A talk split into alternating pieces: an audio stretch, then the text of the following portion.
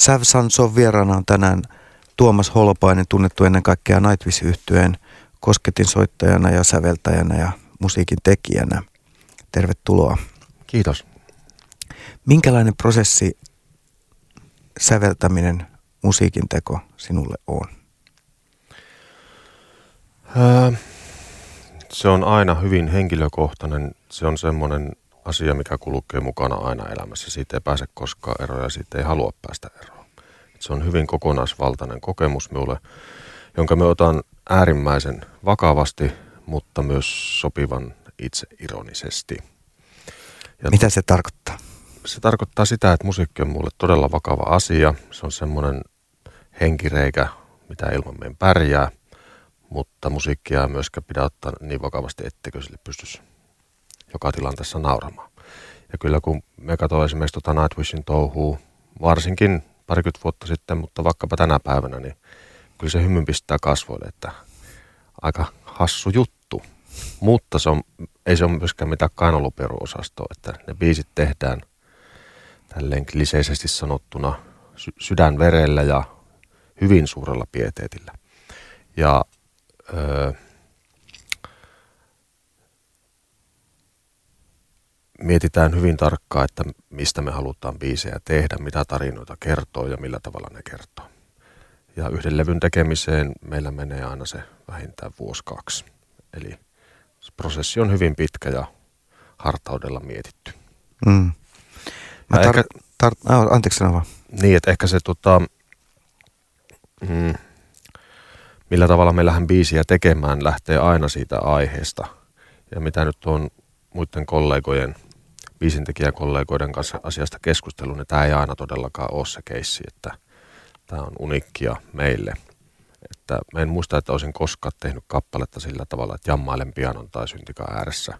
Sitten tulee joku hyvä melodia tai riffi ja sen jälkeen käyn miettimään, että mikä tämä teksti voisi olla tähän. Joka ikinen kappale, mitä mä oon koskaan tehnyt, on lähtenyt siitä teemasta, tarinasta, minkä haluaa kertoa. Onko se teema tarina helppo keksiä? Tavallaan onko se, että kun sen keksii, niin sitten se mu- muu on tavallaan niin kuin...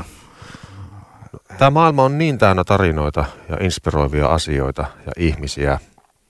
Ja sitten kun otetaan tämän maailman rinnalle vielä fiktiivinen maailma, niin sehän on ihan pohjatosuo, miten paljon niitä tarinoita on. Pitää vaan löytää ne asiat, jotka jollain tavalla kolahtaa itselle ja kokee, että tästä tarinasta pystyisi rakentamaan kiintoisan musiikkikappaleen.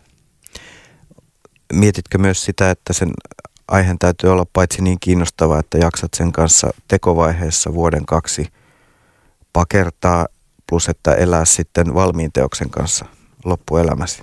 Ehdottomasti, kyllä. Minusta tota, taisi olla tämä englantilainen säveltäjä Gustav Holst, joka sanoi sen parhaiten. Eli tota, elää edes aloita tekemään musiikkia, ellei ajatus siitä, että jos et tee musiikkia, on aivan sietämätön.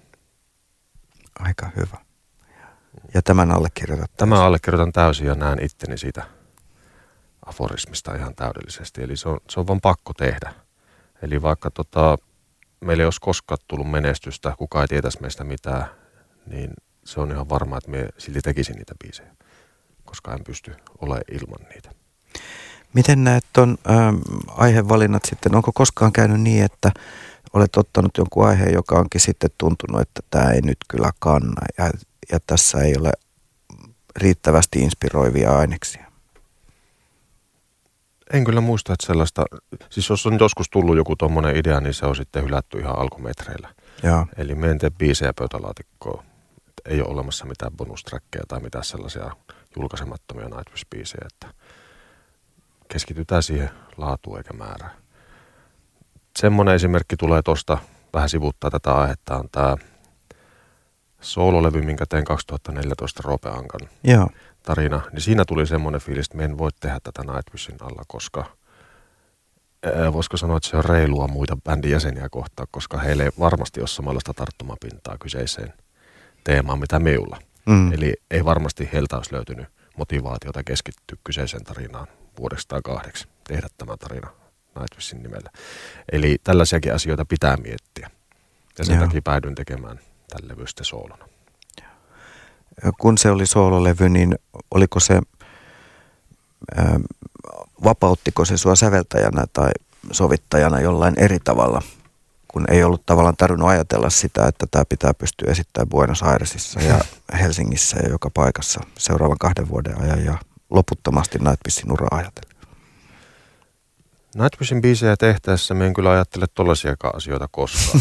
me en ikinä mieti, ja tämä on ehkä asia, mikä, millä tavalla me eroon muista bändin jäsenistä. Että treenikämpällä tulee aika usein tätä kommenttia, mutta, mutta miten sitä tehdään sitten liveinä? Emme koskaan sitä, me vaan haluan tehdä mahdollisimman ehjän kokonaisuuden siitä kappaleesta, mikä meillä on, että se kuulostaa mahdollisimman hyvältä, kun se kuunnellaan. Ja mietitään sitten niitä live-sovituksia sun muita tota, myöhemmin. Mutta tuohon kysymykseen, että millä tavalla tämä solo-albumin teko oli erilainen tästä Nightwishin meningistä, niin tavallaan se oli myös vapauttavaa, vapauttavampaa, mutta tavallaan ei. Eli niin kuin siinä vaiheessa on kaikki langat itsellä käsissä ja tota, se luo ehkä vähän enemmän sitä painetta, että tämä nyt on kaikki muu harteilla. Sitten kun tehdään bändilevy, niin voi kysyä jeesiä muilta. Mutta siinä vaiheessa myös ehkä joutuu sitten tekemään hieman enemmän kompromisseja. Mm. Ja. Eli puolensa ja puolensa. Ja. Onko säveltäminen yksinäinen prosessi sulla? Ehdottomasti on, kyllä. Ja se on se osa tätä isoa kuvaa, mikä mulle on henkilökohtaisesti kaikkein rakkaan ja tärkein ja se, mistä me nautin kaikkein eniten.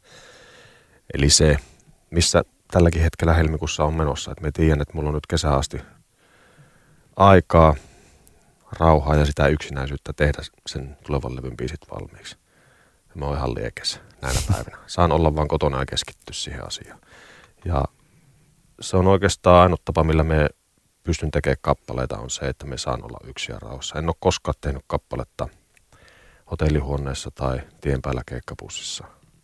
Että se vaatii sen yksinäisyyden. Ja ajatuksen siitä, että tekee kappaleita ainoastaan itselleen, sehän on äärimmäisen itsekäs prosessi.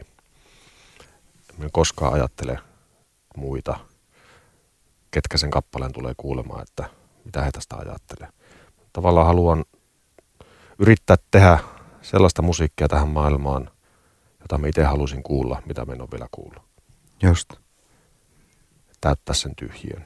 Ja siihen voi inspiroida sitten Roope Ankka tai milloin mikäkin fiktiivinen tai faktuaalinen tarina. Mikä tahansa tarina tai ihmiskohtaaminen tai mikä tahansa, mikä on fakta tai fiktiota, joka, joka nostaa karvat pystyyn ja joka jollain tavalla menee tuonne iho alle ei lähde siltä pois, ellei tee sitä musiikkia. Ja. ja se on valtavan hieno hetki, kun sen tarinan löytää. Esimerkiksi tälle tulevalle levylle on tulossa yksi kappale, joka kertoo yhden sellaisen ihmisen tarinan, jota ei varmaan hirveän moni tiedä tässä maailmassa. Kun minä luin hänen tarinansa, oli sen, että tämä on aivan pakko tehdä kappaleeksi. Että miksi ihmiskunta ei tiedä tätä tarinaa. Tämä on aivan huikea. Ja se oli just semmoinen saman tie salamaiski päähän, että biisistä tulee tällainen, tekstistä tulee tällainen ja näin poispäin. Ja nyt et varmaan vielä avaa, minkälainen henkilö on kyseessä. No vielä ei kyllä pysty, kun muut bändin jäsenetkään ei ole kuullut sitä ja he kyllä ansaitsee kuulla sitä ensimmäisenä. Selvä, selvä. Ja. Ta- pointti tässä oli vaan se, että nämä hetket on tämän koko homman suola, kun löytyy se tarina ja se valtava fiilis. Mm. Ja se, että karvat nousee pystyyn. Wow. Ja, ja. Ja sitten biisin tekijänä mulla on myöskin hyvin tärkeää haastaa jatkuvasti itteni. Et joka ikinen melodia, sointukulku, rytmitys, mikä siinä kappaleessa on, niin haastan sen ainakin kerran, että voisiko se olla joku muu. Voisiko tämä duurisontu ollakin molli vai mikä tämä sävellaji on. Ja kokeillaan tempoa, 4 bpm ylös, 4 bpm alas. Haastetaan joka ikinen kohta, joka ikinen lyriikka, sana, että voisiko se olla parempi. Ja siinä vaiheessa, kun prosessi on saavuttanut sen pisteen, että mulla on enää mitään annettavaa tälle, että nyt on kaikki niin hyvin tehty, kun me pystyn tämän itse tekemään, niin siinä vaiheessa esitellään biisi raakille bändille ja aloitetaan prosessi alusta. Ja siinä vaiheessa bändi saattaa olla hyvinkin tyytyväinen, että ei tälle tarvitse tehdä juurikaan mitään. Ja sitten toinen ääripää on se, että tämä nyt ei vaan kerta kaikkiaan toimi, että miten jos tämä laulumelodia menisikin näin, tai mitä jos tämä kitarariffi menisikin näin. Tai sitten tiputetaan terssillä sävellajia, koska menee liian korkealta. Tai ihan mitä tahansa. Se saattaa muuttua siinä vaiheessa todella paljon tai ei ollenkaan. Joo. Mutta mulla on itselle hirveän tärkeää, että me saan työskennellä niiden kappaleiden kanssa täydessä yksinäisyydessä niin pitkään, että mä oon itse niin, niin tyytyväinen kuin voi olla. Onko sulla silti mitään rimakauhua, kun viet ne esittelyyn bändillesi? Pelkäätkö heidän vastaanottoaan koskaan? Pelkää on ehkä hieman vahva sana, mutta se on kyllä ainoa hetki tuossa prosessissa, kun aidosti jännittää ja lujaa. On se hetki, kun soittaa ne demot ensimmäistä kertaa muille bändin jäsenille. Koska totta kai haluaisi ihan valtavasti, että hekin sitä materiaalista motivoitus. Mm. Ja sitten meillä olisi kivaa treenikämpällä ja studiossa. Ja että hekin, heilläkin nousisi karvat pystyyn niistä tarinoista, mitä mulla on kerrottavaa. Et se on vähän semmoinen kauhun paikka, että katsoo niitä ilmeitä ja jos ei missään värähän, niin no voi ei, mitäs nyt. Mm-hmm. Siinä vaiheessa, kun levy tulee pihalle tai meillä on kuuntelutilaisuus levyyhtiön jäsenille medialle, niin ne ei ole jännittänyt enää vuosikausia. Ensimmäistä kolme neljä levyä ehkä, mutta nykyään sitä osaa katsoa vähän laajemmalla perspektiivillä. Niin. Että jos just siihen huoneeseen ei ole sattunut niitä, joiden ihokarvat nousee pystyyn, niin sä luotat, että maailmassa on niitä ihmisiä. Kyllä, ehdottomasti. Joo. Eikä siis tämä just, se on hyvin yksinkertaista, että et se voi ajatella ketään muuta kuin ittees ja bändiä. Et jos olet itse tyytyväinen siihen lopputulokseen, niin onko sitten millään, kaikki, sanotaan näin, että kaikki muu siitä eteenpäin sitten vaan plussa. Miten ajattelet, Nightwishilla on kuitenkin tietty imago ja tietty kehys, jonka sisällä tavallaan toimitaan, että on maailman odotukset Nightwishia kohtaan, niin sieltä nyt tuskin tulee akustista kanteleen soittolevyä Karjalan laulumailta, vaikka laulut tulevatkin, niin koetko tämän niin kuin asiana, joka helpottaa sun säveltämistä sillä, siinä mielessä, että sulla on joku formaatti, johon se tehdään, vai, vai tota, koetko sen joskus jopa rajoittavan? Mä oon ehkä hieman eri mieltä tuosta. Tosta. Me koen, että Nightwishilla ei ole olemassa minkäänlaista formaattia, että me kyllä pystytään tehdä ihan mitä vaan. Et kuitenkin tota se musiikin ja eri genrien spektri, millä me ollaan liikuttu näiden 23 vuoden aikana on kyllä varsin laaja. Että kyllähän ne meidän levyt löytyy levykaupasta siltä heavy metal-osastolta, mutta mm. ollaan tehty yksi jatsibiisi ja siellä on orkestraalisia teoksia ja yksi gospel-biisi ja paljon akustista kamaa, folkkia. Eli tota, emme ole ikinä kokenut, että me oltaisiin millään tavalla genre riippuvaisia. Että voi tehdä ihan mitä haluaa. Ja jossain vaiheessa on tainnut mainita, että koska Nightwish alkoi akustisena projektina, niin siinä vaiheessa kun me tiedetään, että taival päättyy, niin ehkä se viimeinenkin levy on sitten täysin akustinen, kantelee soittolevy. Okei. Okay. Mutta miten sun sävellysprosessit ovat vuosien mittaan muuttuneet? Jos ajatellaan ihan ensimmäisiä aikoja, niin...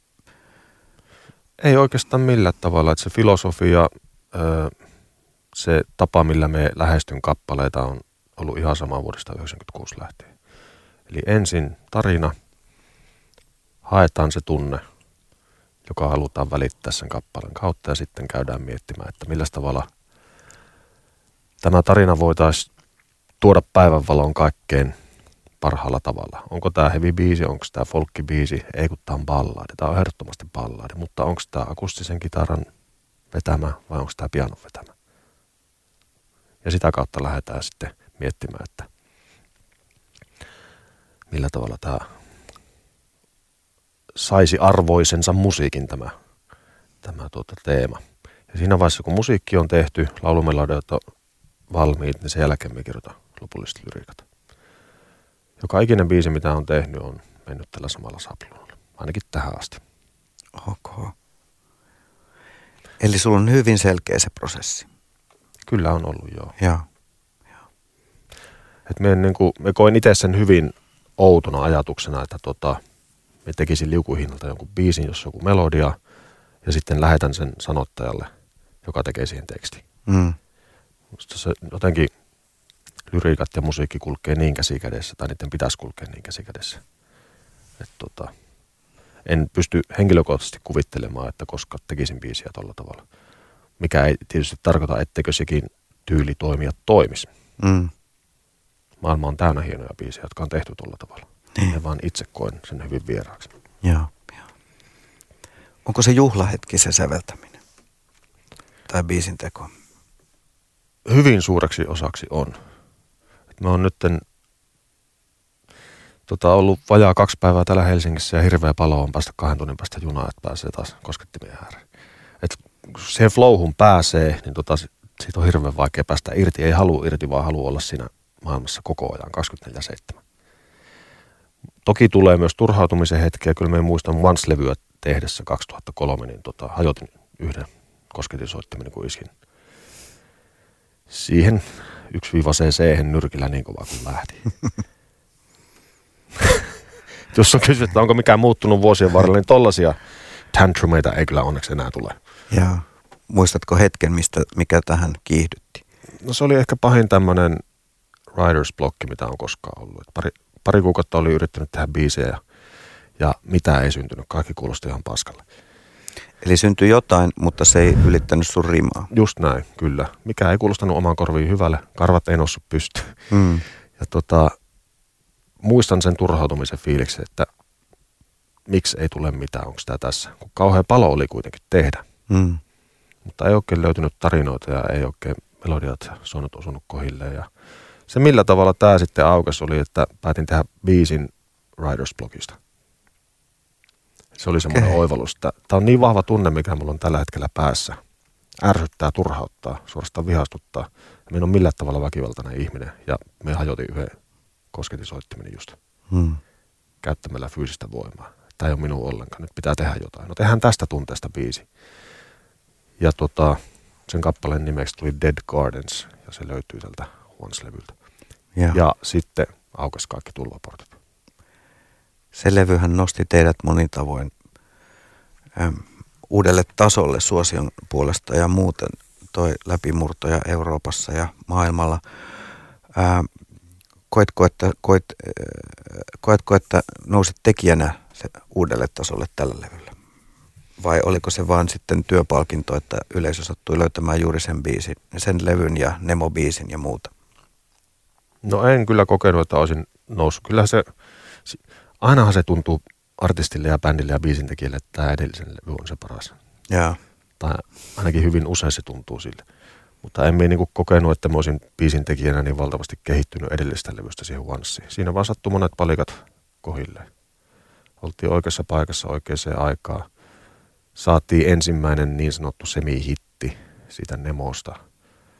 Ja jotenkin palaset vaan loksahti ja noustiin toiselle levelille. Nyt olisi kiusaus väittää, että semihitti on melkein vähättelyä, että kyllähän se oli iso, iso biisi siinä vuonna. No siinä vuonna joo, kyllä. Mm. Varmaan meidän tunnetuin biisi edelleen. Niin, joo. Mm. joo. No miten tämmöinen, kun uh, yhtyessä on vaihdelleet solistit, niin kuinka paljon se määrää sun laulun kirjoittamista – kun sä tiedät, että kuka ne tulee laulamaan ja minkälainen ääniala hänellä mahdollisesti on, tai äänen väri, ne ainakin vaihtelevat kuitenkin eri solisteilla. Tuossa 2006, kun tehtiin tätä levyä nimeltä Dark Passion Play, niin sehän oli hauska prosessi siinä mielessä, että meillä oli kaikki biisit sävelletty, sanot, sanotettu, ne oli jopa nauhoitettu ja orkesteria vaille valmiiksi tehty. Ja meillä ei ollut hajuka, kuka ne tulee laulamaan. Okei. Okay. Eli tota, ei meinannut löytyä sopivaa solistia ja päätettiin katsoa kaikki kortit, niin se meni aika hilkulle, mutta se oli jotenkin jännä prosessi, koska ne biisit oli vain tehty, laulumelodijat oli rakennettu, sitten me vaan yritettiin etsiä niille sopivaa ääntä ja sitten päädyttiin loppujen lopuksi Anetteen, mutta kyllä muuten aina kun me biisejä teen, niin mietin tätä meidän bändiä, kuka sen tulee soittamaan, minkälainen heidän soittotyylinsä on, ö, lauluskaala, äänenvärit, kaikki. Kyllä me kuulen sen biisin hyvin kokonaisvaltaisesti päässäni jo siinä biisinkirjoitusvaiheessa. Lukuun ottamatta tätä yhtä levyä. onko tota, nykyisin semmoinen luottamus, että, että jos tulee writer's block jonkinlainen, niin, niin se menee ohi tai että, että, että, että tavallaan kun sanoit, että näitä aiheita lauluihin on maailma täynnä, niin luotatko siihen, että pystyt, pystyt niin kuin jonkin ajan kuluttua niin kuin joka tapauksessa tuottaa semmoista materiaalia, joka sua itseäsi tyydyttää? Hyvin vahvasti luotan, joo. Kyllä. Se on varmasti säveltäjälle, tekijälle levollinen olotila. On, kyllä. Toivoo vaan, että tuota, bändi nykyisessä kokoonpanossaan ja nykyisessä hengessään säilyisi mahdollisimman pitkään. No, tota, bändin jäsenten vaihdokset on sellaisia energiavampyreitä, että siihen mm. ei halua enää koskaan lähteä mukaan, että sitten mieluummin keksii jotain muuta. Niin. Jos sellaisen paikan eteen taas tulla. Joo, joo. Joo, niin teillä on tietysti nämä laulusolistit vaihtuneet, mutta nyt Floor tuntuu sellaiselta, että hänen kanssa tehdään. Hänen kanssa tehdään loppuun asti ja mä monta kertaa sanonut, että hän on Nightwishin viimeinen laulaja. Joo. Ja se on ihan, ihan varmaa kyllä. Joo. Mä tarttuisin siihen, mitä sanoit ihan aluksi, että, että, että teet vakavissasi, mutta sinua myös naurattaa. Mikä sinua naurattaa tässä? Mikä, mistä, mistä, mi, mitä, mistä se ironia kumpuaa ja mihin se kohdistuu tässä? Katso sitä isoa kuvaa, kun siellä on kuusi tyyppiä lavalla ja pitkät hiukset heiluu tuommoisen fantasiahevin tahti, jossa lauletaan saunatontuista ja lumiukon kanssa lentämisestä ja, ja sitten välillä vähän vakavimmista aiheista, mutta osa on tuollaista niin fantasiahörhöilyä, niin kyllä sille pitää nauraa. Mutta tämä ei ole myöskään huumoribändi, että kyllä ne biisit on silloin aikoinaan tehty hyvinkin vakavasti. Ja niitä lyriikoita on ruustattu kuukausi tolkulla, että saadaan just se oikea fiilis. Että millä tavalla sen tota, lumiukon kanssa lähetään lentoon. Ja kaikella on tarkoituksessa, mutta ei se ole sillä tavalla, että ei tälle saa nauraa. Hyvänä aikana on mun sydänverellä tehty ja et naura. Totta kai niille saa nauraa. Sitä me tarkoitan tällä itse ironialla. Vaikuttaako sun kirjoittamiseen ja Nightwishin tuotantoon ylipäänsä se, että minkälaista palautetta sä saat kuulijoilta? Ei vaikuta kyllä millään tavalla. Ja tota, ihan tarkoituksella pyrin olemaan mahdollisimman kaukana esimerkiksi sosiaalista, sosiaalista mediasta. Et en omista Facebookia, Instatiliä, Twitteriä, mitä tällaisia, enkä me koskaan käy missä keskustelupalstolla lukemassa koska on senkin tehnyt ja huomasin, miten vahvasti se pahimmillaan vaikuttaa. Niin sitten tajusin tuossa muutama vuosi sitten, että parempi olla menemättä ollenkaan. Että ei pahota mieltä. sun, sun maailma on, mm. on, on tota, joko, joko bändimaailmassa tai sitten siellä fantasiamaailmassa. Reaalimaailmassa tai fantasiamaailmassa, ei sosiaalisen median maailmassa. Ei, se on hirveän pelottava paikka. Et sen verran tota, no jälleen kerran tulevalla levyllä on tiettyjä teemoja, mitkä sivuttaa tätä somemaailmaa. Niin tota, sen johdosta päädyin tekemään hieman tällaista empiiristä tutkimusta ja sukeltaa siihen maailmaan. Ihan vaan, että sai sen ällötysfiiliksen, minkä sieltä saa imettyä itsensä, jotta pystyi sitten niitä biisejä tekemään, niin kyllä se on, kyllä se on hurja maailma. Mutta kiehtova myöskin ihan tälleen niin kuin ihmisluonteen kannalta. Ja, ja pistää vaan miettimään, mitä, mitä tässä lähitulevaisuudessa tapahtuu. Ja onko sulle tuttu tämmöinen televisiosarja kuin Black Mirror? Joo, tiedän sen. En ole katsonut, mutta tiedän Joo. sarjan kyllä. Joo. Tota, sehän käsittelee näitä aiheita varsin nerokkaalla tavalla.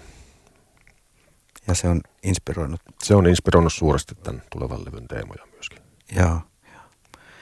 Eli voiko tulkita, että vaikka fantasiamaailmasta tunnetusti Nightwish ammentaa, niin tällä kertaa tässä on myös ihan ajankohtaista yleismaailmasta, maailmallista tai yhteiskunnallista kommentointia.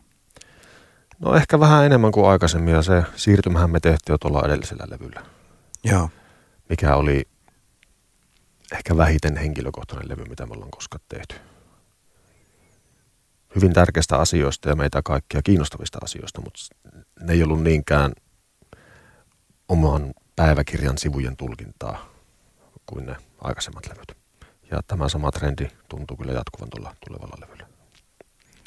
Ja sitten sä tavallaan henkilökohtaisesti, sun kauttahan ne syntyy, että sinne tulee se henkilökohtaisuus väkisinkin. Kyllä se väkisin tulee, joo. Kyllä. Mutta nämä teemat on ehkä semmoisia, että muutkin bändin jäsenet pystyy niihin motivoitumaan vähän eri tavalla kuin ne mun 15 vuoden takaiset henkilökohtaiset rakkausongelmat. Tiedätkö, mitä tarkoitan? Joo, Sille, kyllä. Nämä teemat on vähän yleismaailmallisempia. Joo, joo. Tärkeitä henkilökohtaisesti kyllä, mutta semmoisia, että muutkin pystyy niihin vähän paremmin samaistumaan tai helpommin samaistumaan. Että kun kysyt tuossa, että onko se millä tavalla muuttunut tämä biisin kirjoitusprosessi vuosien varrella ja sanoi, että ei juurikaan, niin ehkä tämä nyt on semmoinen, mikä on vähän muuttunut, että tota, ää, haluaa tuoda tiettyjä asioita ihmisten tietoisuuteen. Voisiko sanoa, että haluaa ehkä vaikuttaa kuulijaan enemmän kuin huomannut, että pystyy vaikuttaa. Joo, Jos ne ekat kolme levyä oli pelkkää fantasiaa ja akuankkaa ja omaa päiväkirjaa, omia rakkaushuolia, niin ehkä nykyään on sitten silleen, että ettekö te ole oikeasti nähnyt Black Mirroria, että nyt me haluan levittää tätä sanomaa koko maailmalle musiikin kautta. joo, Tai Dawkinsia tai Darwinia tai mitä tahansa. Et ehkä semmoinen muutos on tässä viime vuosina tapahtunut. Ja sitten rakkauselämässä menee niin hyvin, että siellä ei, ei voi tuskalauluja ammentaa. Että. Niin, mutta se, tota, että menee hyvin, niin sitäkin voi ammentaa. Et ei, ei, niin kuin, ei sen tarvitse aina olla tuskan kautta. Tärkeintä, että on vahva tunne. Että joskus sen biisin kirjoituskauden keskellä saattaa tulla sellaisia päiviä, että on nukkunut vähän huonosti tai oikeastaan niin kuin pää on vaan tyhjä. Hyvin haalea meininki ja silloin mm. ei kannata kyllä mennä säveltää.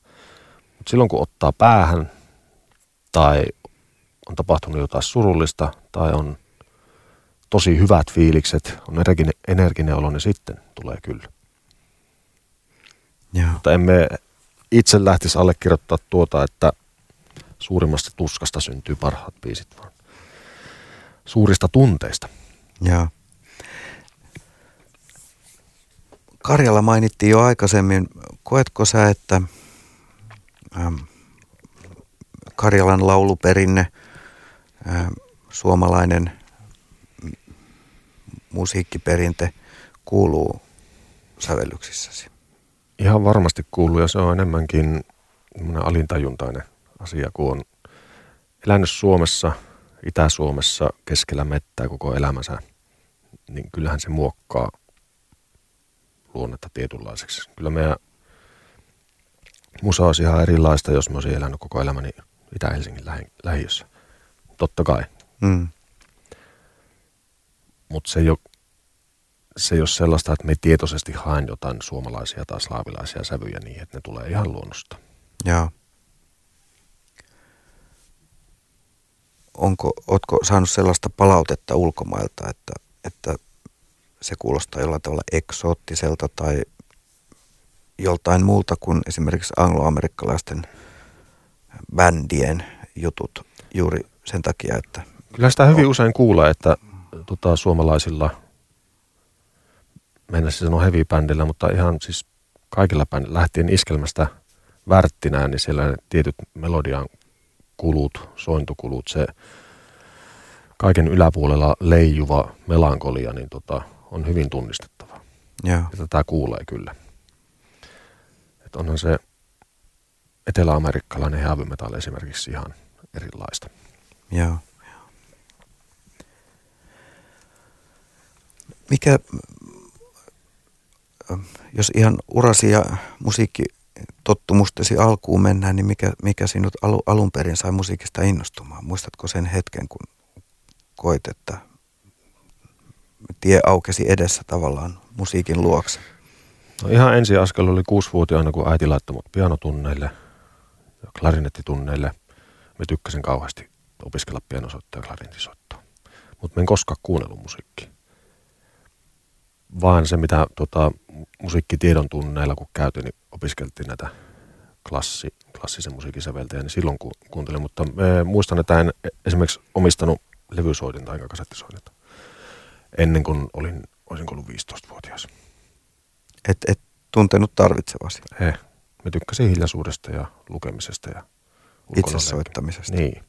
Just. en kuunnellut musiikkia.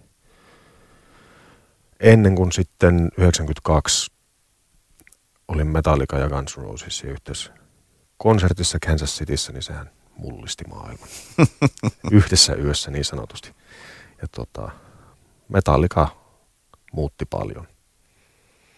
Esitteli tämän raskaamman musiikin maailman ja siitä se sitten lähti. Se oli ehkä se suurin tämmöinen suunnannäyttäjä, mitä mulle on koskaan tapahtunut. Ja näistä kosketin soitin klarinettiopinnoista oli varmasti sitten hyötyä, kun rupesin hahmottamaan musiikin tekemistä itse. Ehdottomasti, että on tota, perusteoria hallussa ja perusteet, mutta kuitenkaan niin pitkälle mennyt, että olisin päätynyt tekemään musiikkia muusikoille. Niin. Mm. Et me koen, että mulla on ihan hyvä balanssi siinä mielessä, että perusteet on hallussa, mutta niin kuin jatkuvasti löytää musiikin hienouksia itse vieläkin tässä sävellysprosessissa. Miten, mikä tämmöinen sointu on? Vitsi, kun kuulostaa makeille. Että ei hajuakaan mikä tämä sointu on, mutta kuulostaa mahtavalta. Eli se on myös löytämistä itselle. Oliko, äh, sitten jos ajatellaan Nightwishin perustamista, niin äh, mikä tietysti sinun sävelmaailmaasi tai sävellystesi ja teostesi maailmaa, maailmassa on olennaista, että suurimman osan niistä tulkitsee nainen, Tarja Turunen, Anette Ulsson tai Floriansen, niin onko, onko sinusta nyt kun katsot sitä maailmaa 90-luvulle, muistelet sitä nuoruutta, kun bändiä perustettiin, niin haitko nimenomaan naislaulajaa vai johtuiko se siitä, että oli tarjonta kohtuullisen vähäistä silloin bändiin? Siihen Tarkoitan... on ihan yksi konkreettinen mm. syy ja se, että silloin 90-luvun puolivälissä ne kaikkein kovimmat bändit itselle oli Third and the Mortal, The Gathering, Theater of Tragedy. Eli tämmöistä atmosfääristä metallia, missä oli naislaulu. Ja koska ne oli itselle niin iso juttu, niin halusi vähän apinoida niitä. Et tehdään jotain samankaltaista ja ehdottomasti naislaulu. Ja sitten Tarja sattui olemaan vielä oopperalaulaja, niin siinä tuli vielä tällainen niin kuin... Joo, siis siinä vaiheessahan me vaan halusin, että nämä biisit tulkitsee nainen, naisen ääni.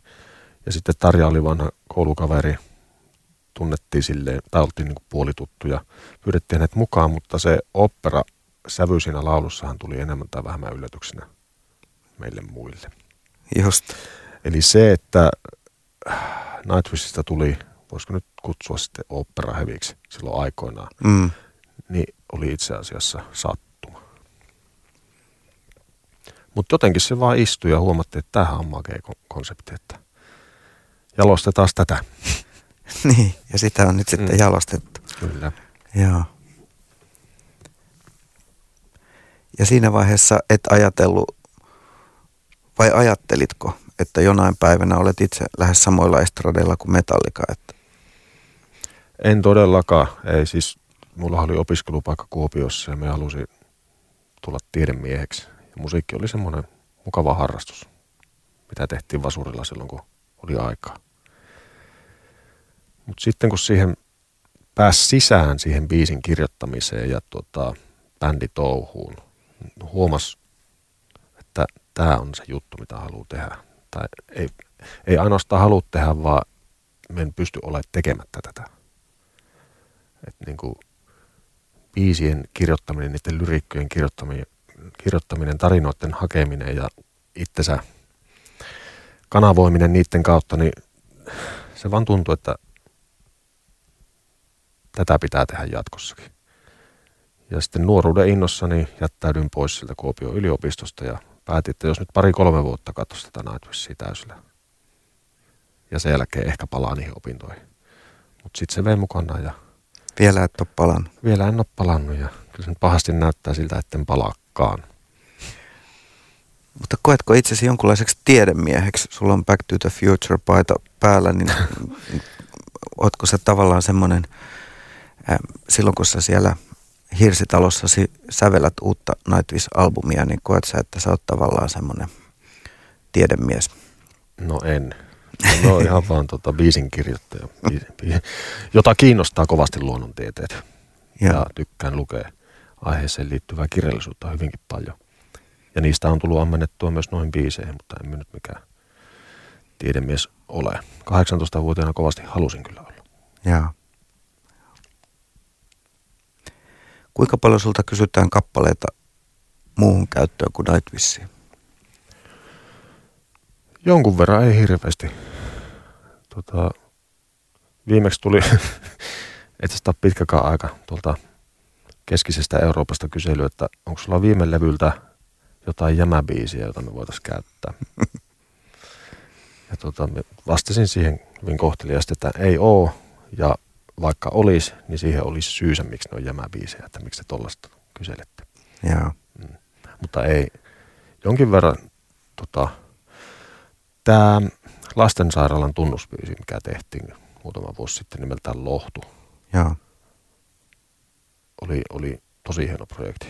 Onko tämä nyt ainoa, mikä tulee mieleen? Rautaisen Timolle tein yhden kappaleen tuonne Sarvivuorilevylle. Et niitä on nyt muutama ja jonkin verran tulee kyselyjä, mutta ne parhaat paukut haluaa säilyttää kuitenkin näille omille jutuille. Joo.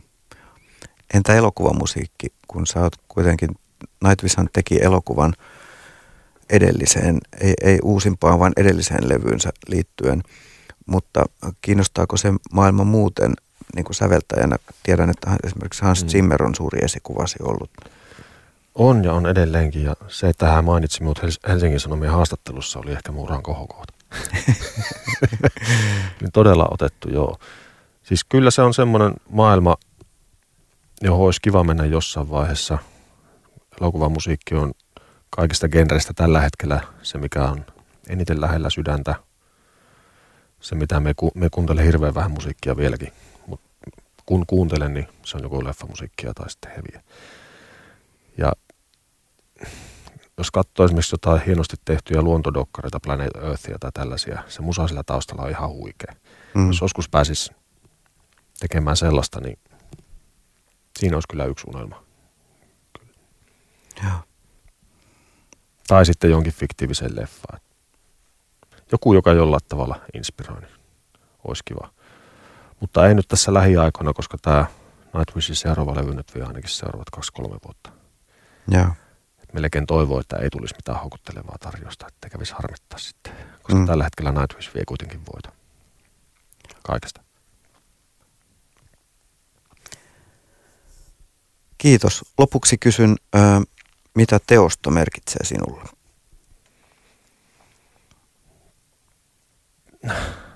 No viimeiset 23 vuotta on pitänyt mun puolia.